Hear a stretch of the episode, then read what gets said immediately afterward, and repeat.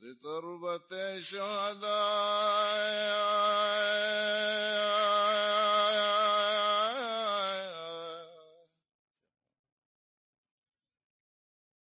لتربة الشهداء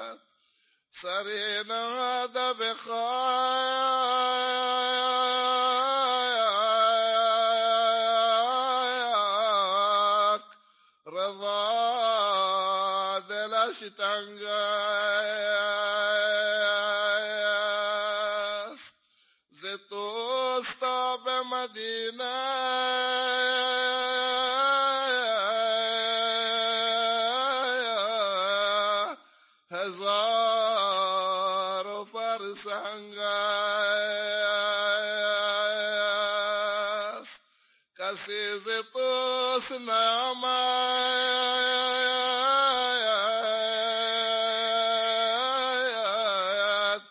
كنار ضاباشايات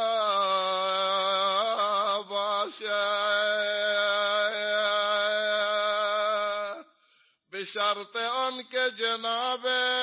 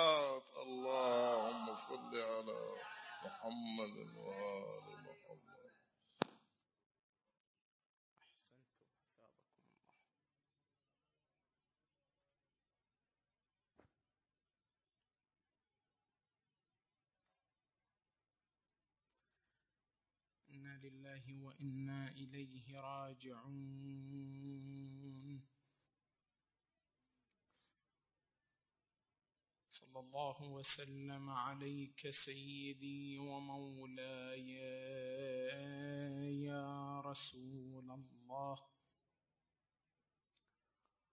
وعلى آلك الطيبين الطاهرين المظلومين.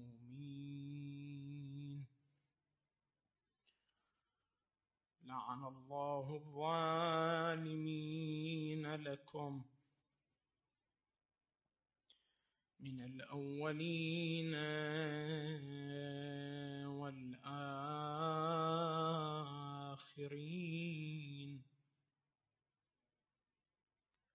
السلام على شمس الشموس وأنيس النفوس.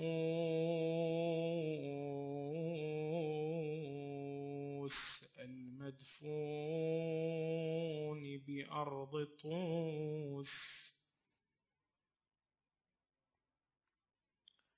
قبر بطوس.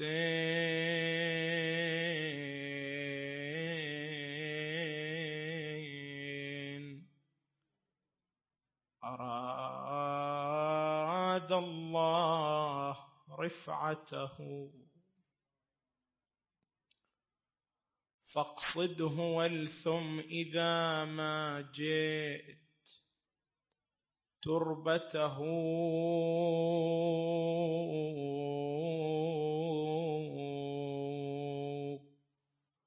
وقال إذا ما رأت عيناك قبته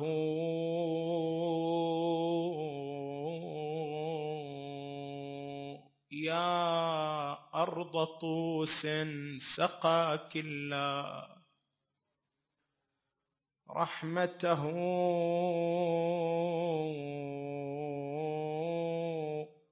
ماذا ضمنت من الخيرات يا طوس؟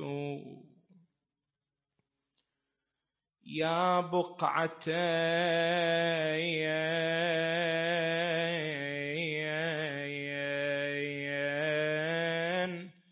قد سمت فخرا بصاحبها. أبو الجواد علي الطاهر حل بها. فضاهت العرش في أدنى مراتبها.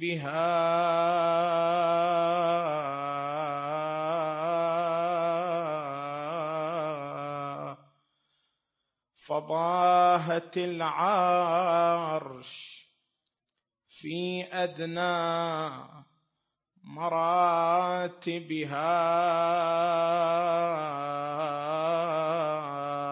طابت بقاعك في الدنيا وطاب بها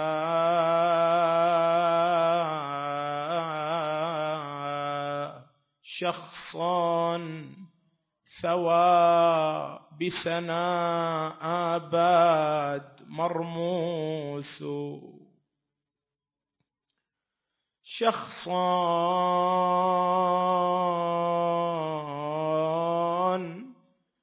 على الكون. قد عمت منافعه وطالع العلم والتوحيد. طالعه ومذ قضى. أظلمت حزنا مرابعه شخص عزيز على الإسلام مصرعه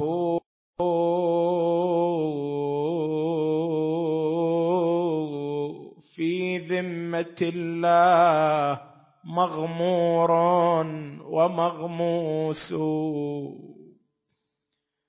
من عالم النور.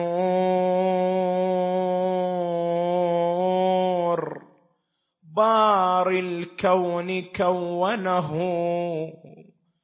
نورا بهيا وحول العرش أسكنه.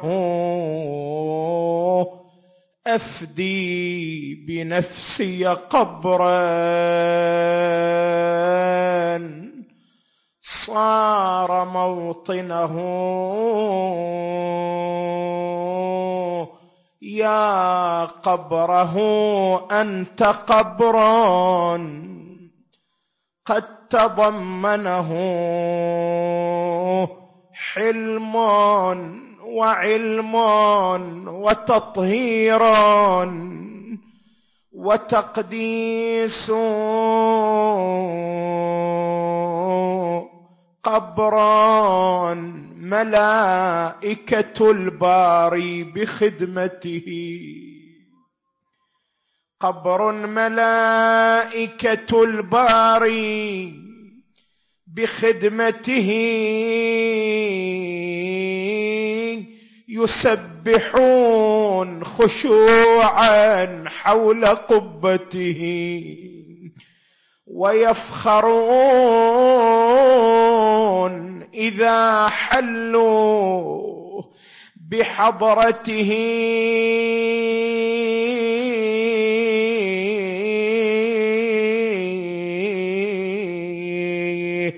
فافخر بأنك مغبوط بجثته.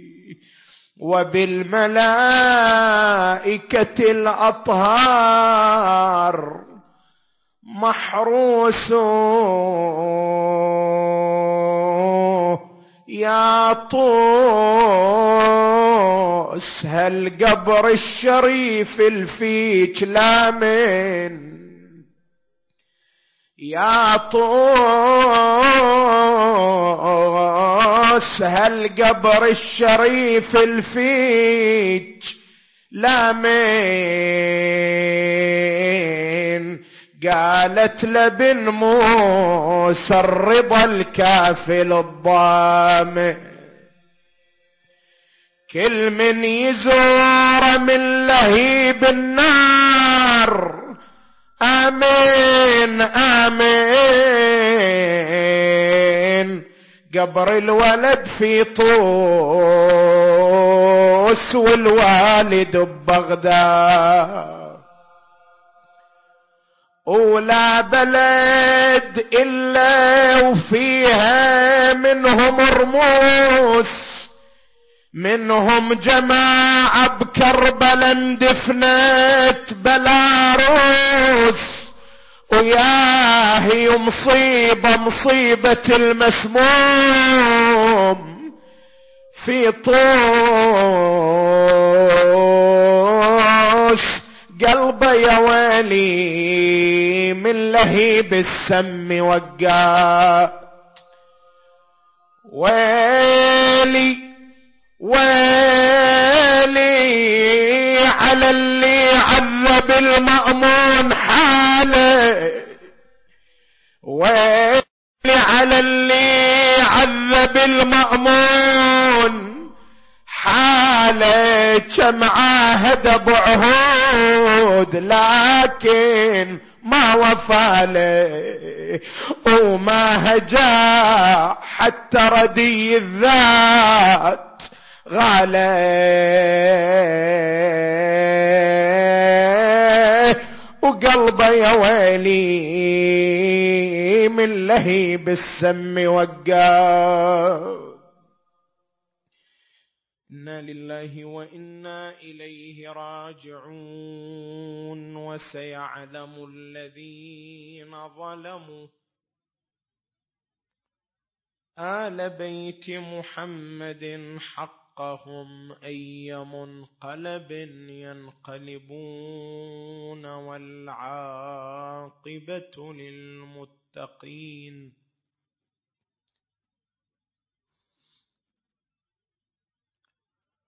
ورد في الخبر الشريف عن الإمام الرضا صلوات الله وسلامه عليه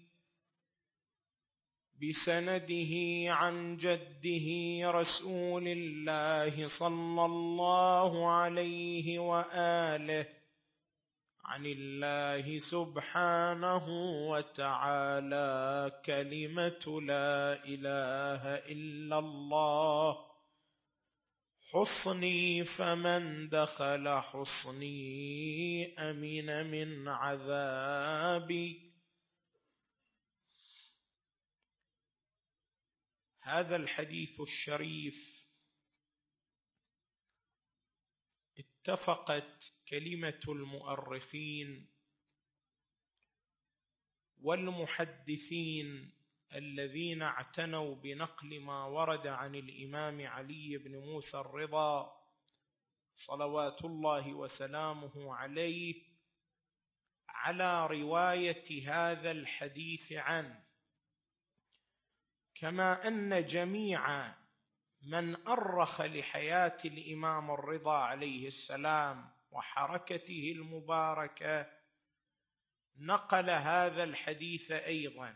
بل كل من أرخ لتاريخ نيشابور نقل هذا الحديث في ضمن أحداث نيشابور عندما مر بها الإمام علي بن موسى الرضا صلوات الله وسلامه عليه. وهذا الحديث كما ينقله المؤرخون والمحدثون وينقله جماعة ممن اعتنوا بتخليد السيرة المباركة للإمام الرضا عليه السلام يقول بأن الإمام الرضا عليه السلام لما مر بنيشابور في طريقه إلى خراسان خرج جمع من الناس يقدرون بالآلاف يستقبلون الإمام الرضا صلوات الله وسلامه عليه وفي طليعتهم أبو زرع الرازي ومحمد بن أسلم الطوسي اللذان كانا من العلماء المحدثين في زمانهما فطلب الجميع من الإمام الرضا عليه السلام أن يحدثهم بحديث عن آبائه صلوات الله وسلامه عليهم. تقول الرواية فأطل الإمام الرضا صلوات الله وسلامه عليه كما ينقل ذلك ابن حجر في الصواعق المحرقة وينقل ذلك ابن الصباغ المالكي في الفصول المهمة وغيرهما فأطل الإمام الرضا صلوات الله وسلامه عليه من القبة التي كانت تقله وقال حدثني وقال سمعت أبي موسى بن جعفر. سمعت أبي موسى بن جعفر عليه السلام يقول سمعت أبي جعفر بن محمد صلوات الله وسلامه عليه يقول سمعت أبي محمد بن علي الباقر عليه السلام يقول سمعت أبي علي بن الحسين عليه السلام يقول سمعت أبي الحسين بن علي عليه السلام يقول سمعت أبي أمير المؤمنين عليه السلام يقول سمعت حبيبي رسول الله صلى الله عليه وآله يقول حدثني جبرائيل عن ميكائيل عن إسرافيل عن اللوح عن القلم عن الله سبحانه وتعالى أنه قال كلمة لا إله إلا الله حصني فمن دخل حصني أمن من عذابي. يقول المؤرخون فقدر عدد الدوات والمحابر التي جمعت ذلك اليوم لتسجل هذا الحدث أو هذا الحديث عن الإمام الرضا عليه السلام. فكان عددها عشرين ألف محبرة خرج الناس يسمعون هذا الحديث من الإمام الرضا عليه السلام وسجلوه عنه صلوات الله وسلامه عليه. لذلك صار الحديث حديثا مشهورا كثير التداول في كتب الخاصة والعامة وعرف هذا الحديث بحديث سلسلة الذهب أو بحديث السلسلة الذهبية لأنه لا يوجد حديث من هذه الأحاديث التي يرويها المسلمون جميعا يحمل هذا السند الطاهر الذهبي سوى هذا الحديث المبارك. نحن عندنا الشيعة مثل هذا الحديث كثير ولكن حديث ينقله المسلمون جميعا بمثل هذا السند ليس إلا هذا الحديث المبارك حديث السلسلة الذهبية. هذا الحديث له مكانه عند المسلمين حتى أن ابن حجر في الصواعق المحرقة نقل عن أحمد بن حنبل مع أن ابن حجر ليس كاتبا منصفا ليس كاتبا موضوعيا بل ابن حجر كان كاتبا متحاملا على الشيعة. كتابه الصواعق المحرقة إنما ألفه للرد على الشيعة. الصواعق المحرقة في الرد على أهل الكفر والزندقة ويريد بأهل الزندقه شيعة أهل البيت صلوات الله وسلامه عليهم. مع ذلك ابن حجر ينقل هذا الحديث في كتابه ثم ينقل عن أحمد بن حنبل بأنه قال لو قرئ هذا السند على مجنون لبرئ من جنونه لو قرئ هذا السند الشريف على مجنون لبرئ من جنونه هكذا يصور مكانة هذا الحديث. وأما عندنا نحن الشيعة فقد أفتى فقهاؤنا رضوان الله تعالى عليهم باستحباب كتابة هذا الحديث ودفنه مع الميت في قبره. يستحب كتابة هذا الحديث حديث السلسلة الذهبية ودفنه مع الميت في قبره. طبعا نحن الشيعة نروي حديث السلسلة الذهبية بصياغتين.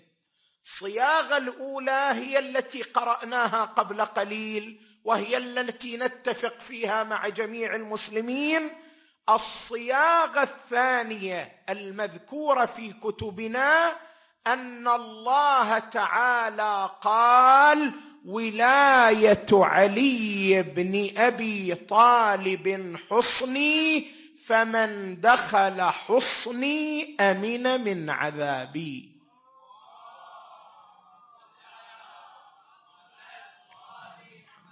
والفقهاء رضوان الله تعالى عليهم كالسيد اليزدي في العروة الوثقى يقولون يستحب الجمع بين الصياغتين تكتبان وتدفنان مع الميت في قبره مع هذا السند الطاهر من الإمام الرضا صلوات الله وسلامه عليه إلى الله سبحانه وتعالى. اذا من خلال هذه الإطلالة السريعة تعرفنا على مكانة حديث السلسلة الذهبية عند الشيعة وعند غيرهم. بعد ذلك نأتي لنقف عند دلالات هذا الحديث. الحديث كما ينقل المؤرخون والمحدثون أن الله سبحانه أن الإمام الرضا صلوات الله وسلامه عليه بعد أن ذكر الحديث وتحركت دابته التي كانت تقله صلوات الله وسلامه عليه أطل برأسه من الدابة مرة أخرى من القبة التي كان فيها وقال ولكن بشرطها وشروطها وأنا من شروطها أو على حسب الضبط الآخر الذي ينقله بعض العلماء ولكن بشرطها وشروطها وأنا من شروطها بالتشديد. وأنا يعني أهل البيت عليهم السلام من شروطها. اذا هذا الحديث تضمن أمرين. الأمر الأول تضمن أن كلمة لا إله إلا الله حصن الله فمن دخل الحصن أمن من عذابه. الأمر الثاني الذي تضمنه الحديث استدراك على هذا الكلام وهو ولكن بشرطها وشروطها وأنا من شروطها. يعني ماذا؟ يعني أن النتيجة لا تترتب وهي الأمن من العذاب إلا بتحقق الشروط ومن هذه الشروط إمامة وولاية أهل البيت صلوات الله وسلامه عليهم. شنو معنى ذلك؟ شنو معنى أن النتيجة لا تترتب إلا بهذا الشرط وهو ولاية أهل البيت؟ هنا العلماء يذكرون رأيين. الرأي الأول يقولون المراد من هذا الكلام أن التوحيد بوحده من غير ولاية أهل البيت عليهم السلام لا يجدي الإنسان نفعا يعني من غير محبة أهل البيت لا يجدي الإنسان نفعا. لماذا؟ لأن هناك عندنا حقيقة تنقلها الأحاديث المتفق عليها بين الشيعة والسنة يعني المتفق على نقلها مقصودي. هذه الحقيقة أن الأعمال ليست تقبل إلا بمحبة علي بن أبي طالب.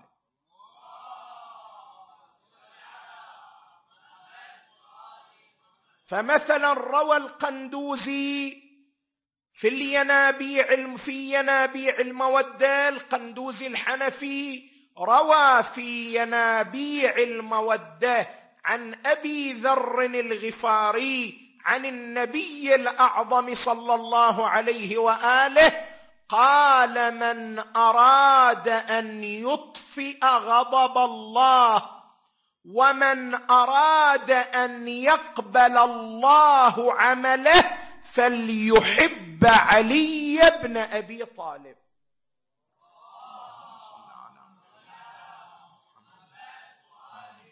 وهذه رواية لسنا نحن الذين نرويها. ومن أراد أن يقبل الله عمله فليحب علي بن أبي طالب. يعني أن الأعمال لا تقبل إلا بمحبة علي.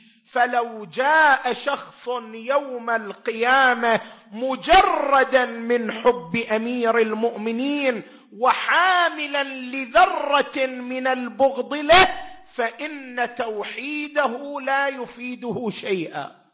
أيضا الخوارزمي في كتابه المناقب يروي رواية عن النبي الأعظم صلى الله عليه وآله يقول ذكر علي عباده والنظر إلى وجه علي عباده ولا يقبل الله ايمان عبد الا بولايته والبراءه من عدوه.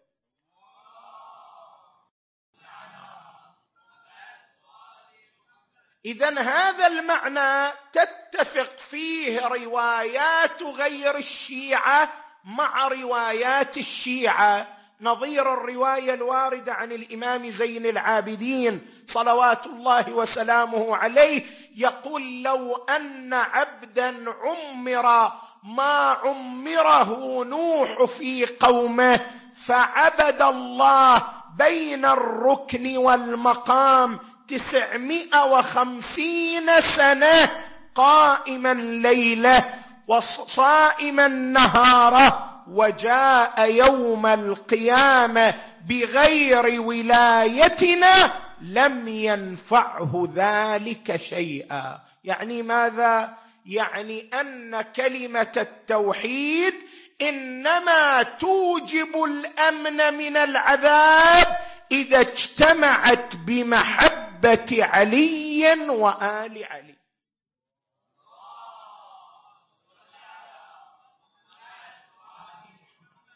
فاذا المعنى الأول الذي يطرحه العلماء لهذه الكلمة هو أن كلمة التوحيد إنما تترتب عليها نتيجتها إذا اجتمعت مع حب هؤلاء وأما إذا تجردت عن حب هؤلاء وجاء شخص والعياذ بالله يوم القيامة يحمل بغضا لأحد هؤلاء صلوات الله وسلامه عليهم لم ينفعه توحيده شيئا.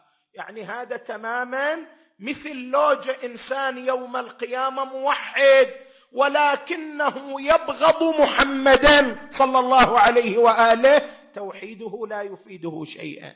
توحيد مع بغض النبي لا يفيد الإنسان شيئا. ولذلك أصحاب الديانات السماوية الأخرى الذين هم من الموحدين ماذا ينفعهم توحيدهم إذا جاءوا يوم القيامة بغير محبة رسول الله صلى الله عليه وآله؟ وكذلك هي محبة آل رسول الله صلوات الله وسلامه عليهم.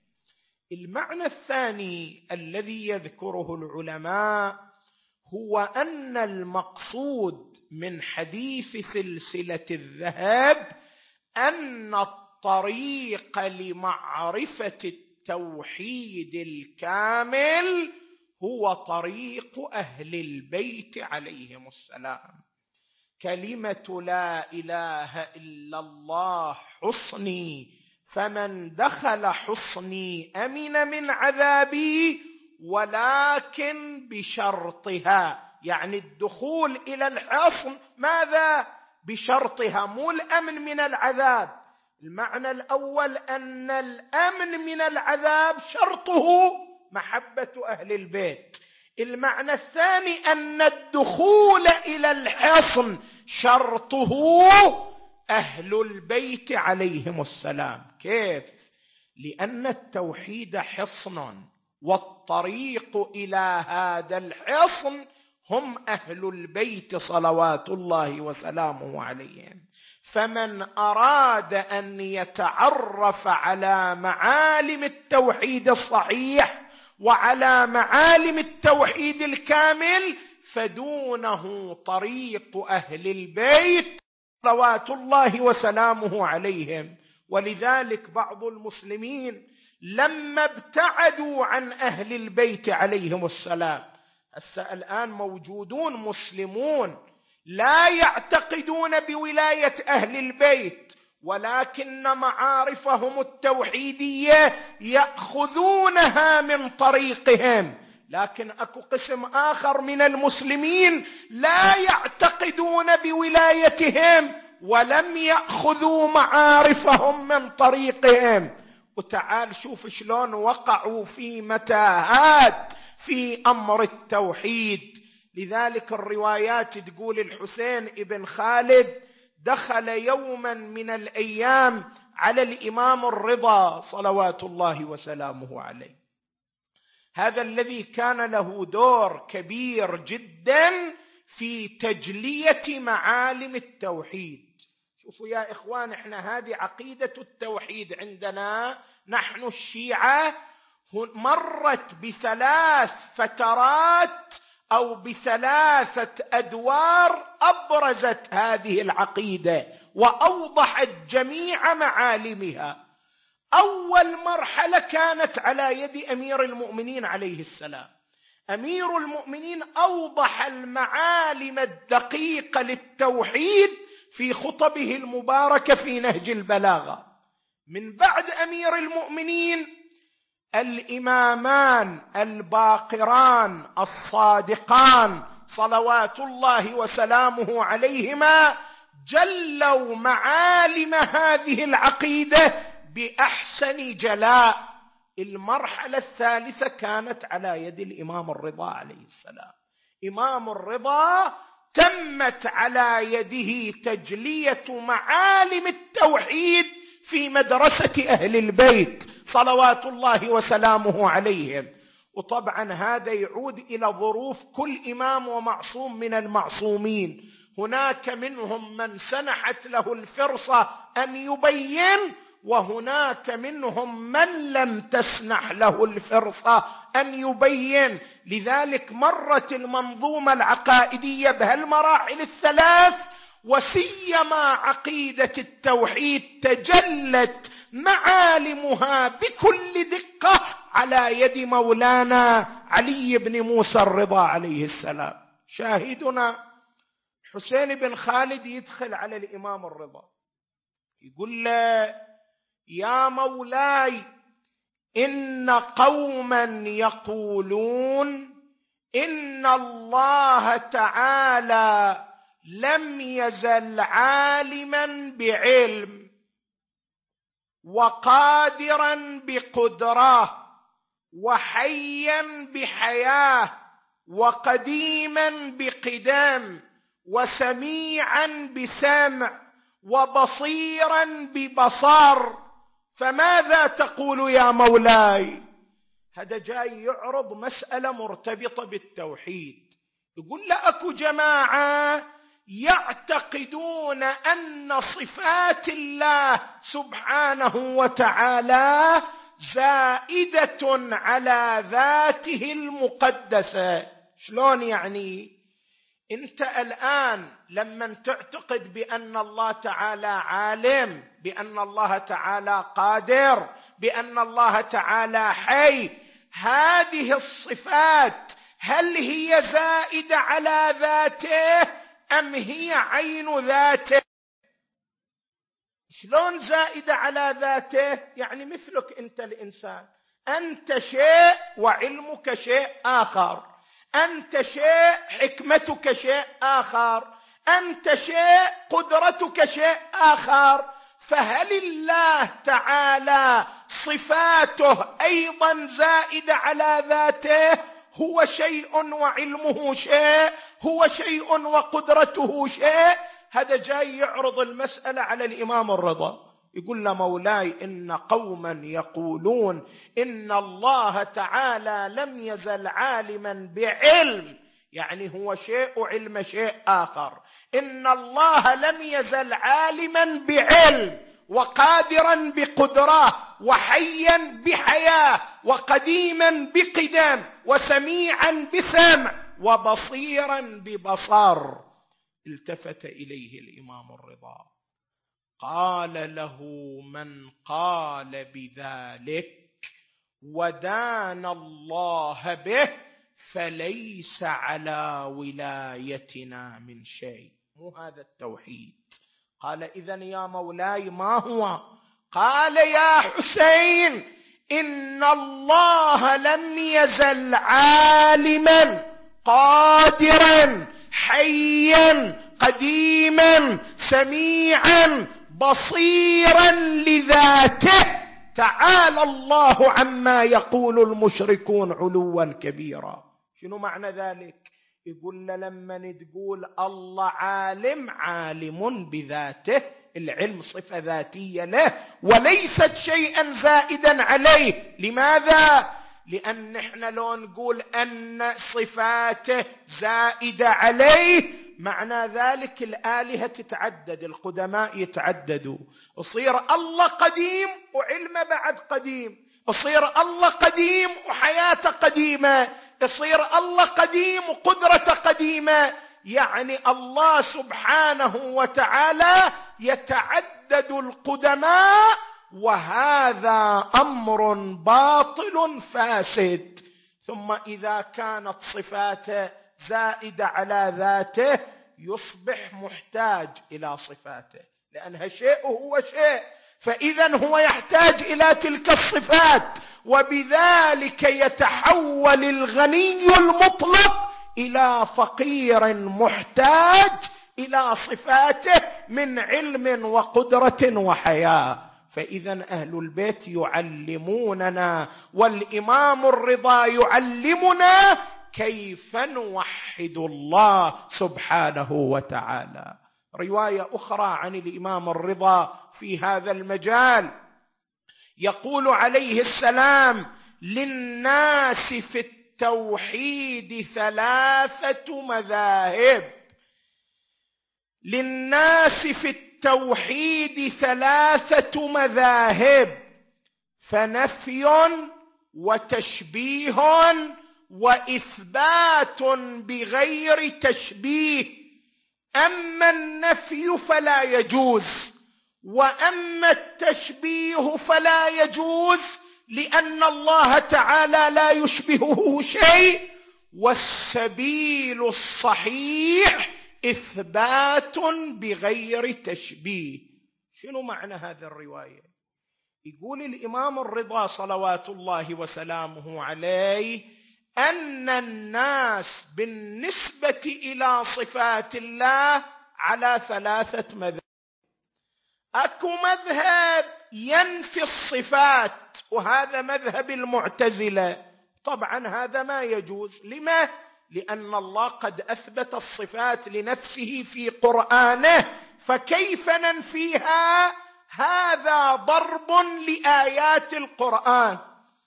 المسلك الآخر أو المدرسة الأخرى هي مدرسة التشبيه. شلون مدرسة التشبيه؟ ذولا يقرا أن الله تعالى حي يقول حياة مثل حياة الناس. يقرا أن الله تعالى قادر يقول قدرة مثل قدرة الناس. أو يعرفون حياة الله بتعريفهم لحياة البشر ويعرفون قدرة الله بتعريفهم لقدرة البشر. وهذا تشبيه لا يجوز لأن الله تعالى ليس كمثله شيء. يجي المذهب الآخر اللي تطرح مدرسة أهل البيت إثبات بغير تشبيه. يعني نثبت الصفات لله سبحانه وتعالى. عالم حي قدير حكيم ولكن هذه الصفات لا تشبه صفات أحد من المخلوقين. أصلا ما نقدر نوضع لها حدود. يعني لو واحد يسألنا شنو معنى حياة الله ما نقدر نوضع حد لحياة الله. ما نقدر نحددها بحد. لو يسألنا واحد ما هي قدرة الله ما نقدر نحددها بحد معين. لذلك بعض علمائنا وش يقول؟ بعض علمائنا يقول الصفات الثبوتية تفسر بالحدود العدمية وهذا أسلم شيء. لما نسأل شنو معنى حي؟ نقول ليس بميت. لما نسأل ما معنى قادر؟ نقول ليس بعاجز. لما نسأل ما معنى عالم؟ نقول ليس بجاهل. يقول هذا فقط اللي نقدر نقوله. أما ما هي حقيقة علم الله فذلك أمر يصعب على العقول البشرية الناقصة أن تصل إليه. اذا إثبات بغير ماذا؟ إثبات بغير تشبيه. وهكذا يوضح الإمام الرضا معالم التوحيد في مدرسة أهل البيت عليهم السلام. اذا كلمة لا إله إلا الله حصني فمن دخل حصني أمن من عذابي هذا الحصن طريقه المعارف التوحيدية التي بينها محمد وآله صلوات الله وسلامه عليهم أجمعين. هذا هو الإمام علي بن موسى الرضا ثامن الأئمة. وضامن الجنة. أرواحنا لتراب مرقده الفداء صلوات الله وسلامه عليه. هذا هو الإمام الذي بذل نفسه الطاهرة من أجل تجلية معالم الدين ومن أجل تجلية معالم التوحيد حتى سمي بعالم آل محمد يقول الإمام الكاظم صلوات الله وسلامه عليه لأولاده هذا ولدي علي بن موسى الرضا عالم آل محمد فسلوه عن أديانكم. الإمام الكاظم يعرف ولده بهذا العنوان صلوات الله وسلامه عليه. ولكن هذا العالم الذي يأمر الإمام الكاظم عليه السلام بالرجوع إليه يؤخذ مشخوصا من أرض المدينة إلى أرض خراسان ليغيب عن شيعته ومحبيه صلوات الله وسلامه عليه. سوى الإمام الرضا لما جاء الأمر بإشخاصه من قبل المأمون العباسي. لما تقرا الزيارة الجوادية للإمام الرضا عليه السلام والتي يستحب قراءتها في شهر رجب. عند زيارة الإمام الرضا أكو زيارة غير مشهورة اسمها الزيارة الجوادية. مشهور موجودة في بحار الأنوار وغيره من الكتب عندما توفقون لزيارة الإمام الرضا في شهر رجب احرصوا على قراءة هذه الزيارة عنده. في هذه الزيارة نقرأ هذا المقطع. السلام على من أمر أولاده وعياله بالنياحة عليه قبل وصول القتل إليه. شلون يعني هذا المقطع من الزيارة يشير إلى هذا المعنى؟ أن الإمام الرضا لما جاءه الأمر بالخروج من المدينة جمع أهله وعياله وأمرهم بالبكاء عليه. لأن هو يعلم بأن ما يعود إليهم مرة أخرى لذلك ارتفعت النائحة في بيت الإمام الرضا والإمام الرضا يسمع كل ينادي وعلياه وإماما.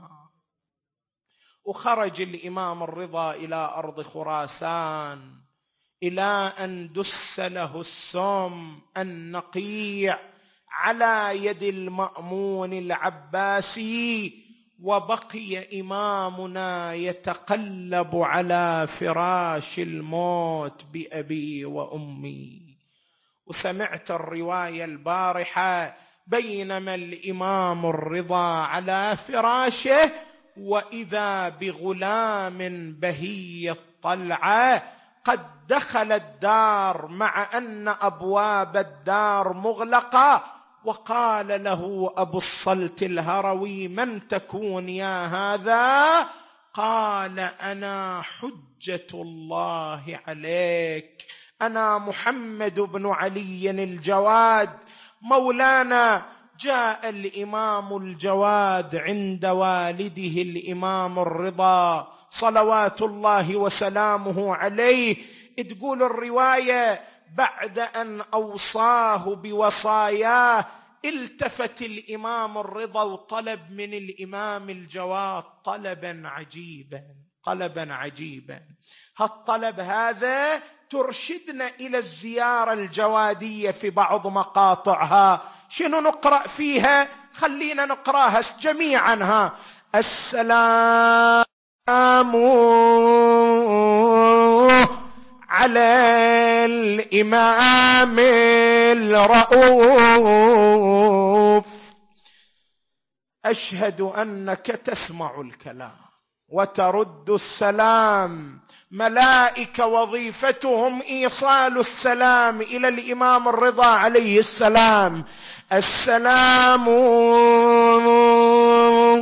على الإمام الرؤوف. السلام على من هيج أحزان يوم الطفوف. شلون هيج أحزان يوم الطفوف؟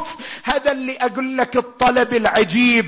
التفت إلى ولده الإمام الجواد وقال بني محمد أنزلني من على فراشي ودعني أموت على التراب. التفت له الإمام الجواد ابا قطعتني يا قلبي لم تطلب ذلك؟ قال لأواسي جدي الحسين. بيوم كربلاء. بني محمد لو نظرت إلى جدك يفحص برجليه في التراب والشمس تصهره بأشعتها كأني بالإمام الجواد ينادي وجدا وحسينا استجاب الإمام الجواد لطلب والده. أنزله من على الفراش. تمدد الإمام الرضا على التراب. فبينما هو ينتظر الموت. وإذا به قد حان حينا. سكن أنينا. عرق جبينا.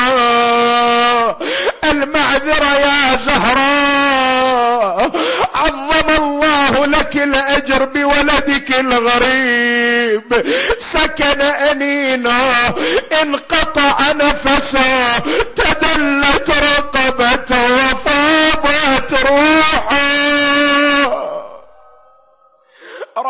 الله من نادى وإماما صرخت الملائكة وسيدا.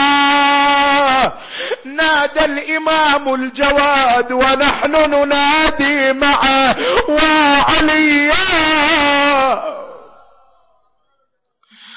آه لهفي له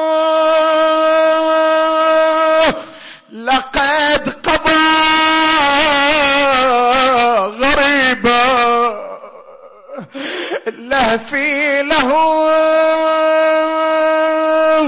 لقد قضى غريبا ولم يجد من أهله قريبا. اذا من الذي بكى؟ من الذي ناح عليه؟ فناحت الزهراء على غربته. فناحت الزهراء على غربته. وأعولت حزنا على محنته. وراه الإمام الجواد في التراب وقف على قبره. نادى يا أرض طوسين سقاك الله رحمته. ماذا ضمنت من الخيرات؟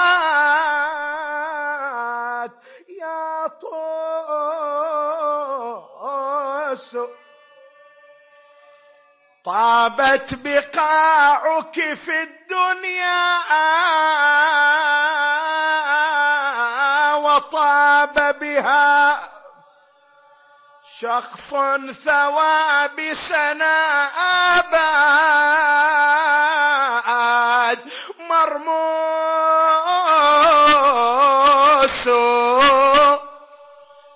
شخص عزيز على الإسلام مصرعه. في ذمة الله مغمورا ومغموس.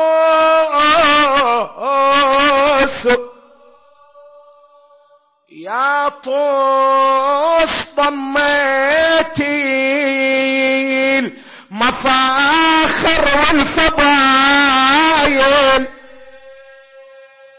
وبحفرتك علمي الأواخر والأوايل. صرتي لبدر المصطفى.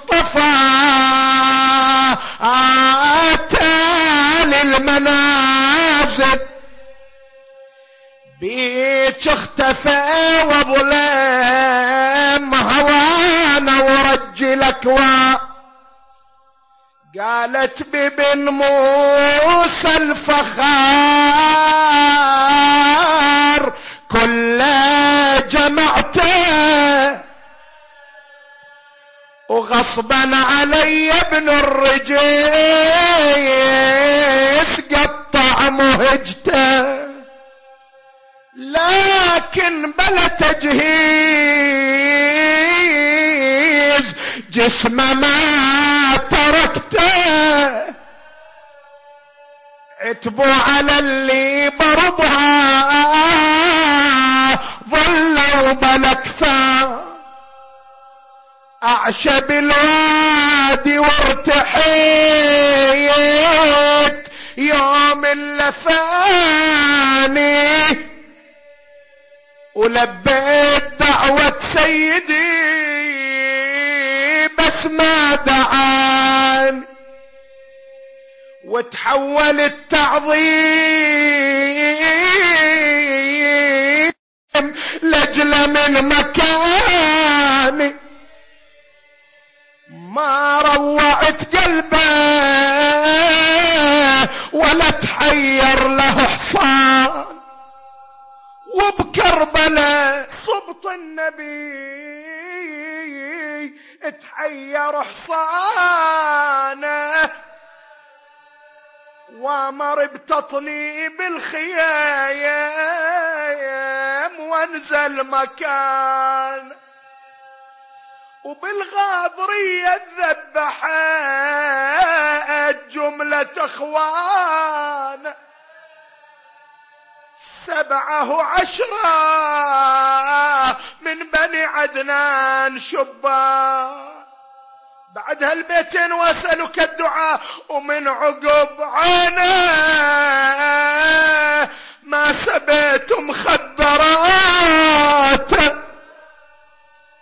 ومن الخدر للهتاك ما طلع بنات. شافا له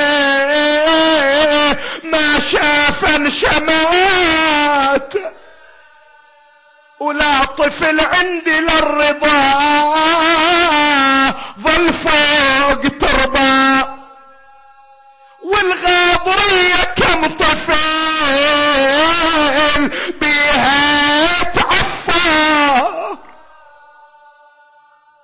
فوق التراب وكم بدار بيها تكوى.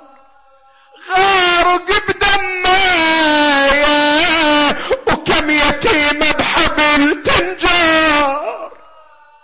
فوق التراب وراس لاح براس لسنا تركوهم شتى مصائبهم وأجمعها فظيعة. نسالك وندعوك بالحسين الوجيه وجده وأبيه وأمه وأخويه والتسعة المعصومين بنيه اللهم إنا نسألك ونتوجه إليك بمولانا علي بن موسى الرضا الراضي بالقدر والقضاء فرج عنا بتعجيل فرج المولى. صاحب العصر والزمان اجعلنا من أنصاره وأعوانه. والمقاتلين بين يديه والمستشهدين تحت لوائه. بحقه وبحق آبائه فرج هموم المهمومين واقض حوائج المحتاجين وشافي مرضى المؤمنات والمؤمنين واحفظ مراجع الدين والعلماء العاملين اللهم انصر الإسلام والمسلمين واخذل الكفار والمنافقين اللهم احفظ زوار سيد الشهداء الحسين وأرجعهم إلى أوطانهم سالمين غانمين. اللهم اجعل هذا البلد امنا مستقرا وسائر بلاد المسلمين وإلى موتى العلماء الأعلام وموتى الحاضرين والمؤسسين وموتانا وموتى المؤمنين والمؤمنات جميعا. نهدي ثواب الفاتحة تسبقها الصلوات.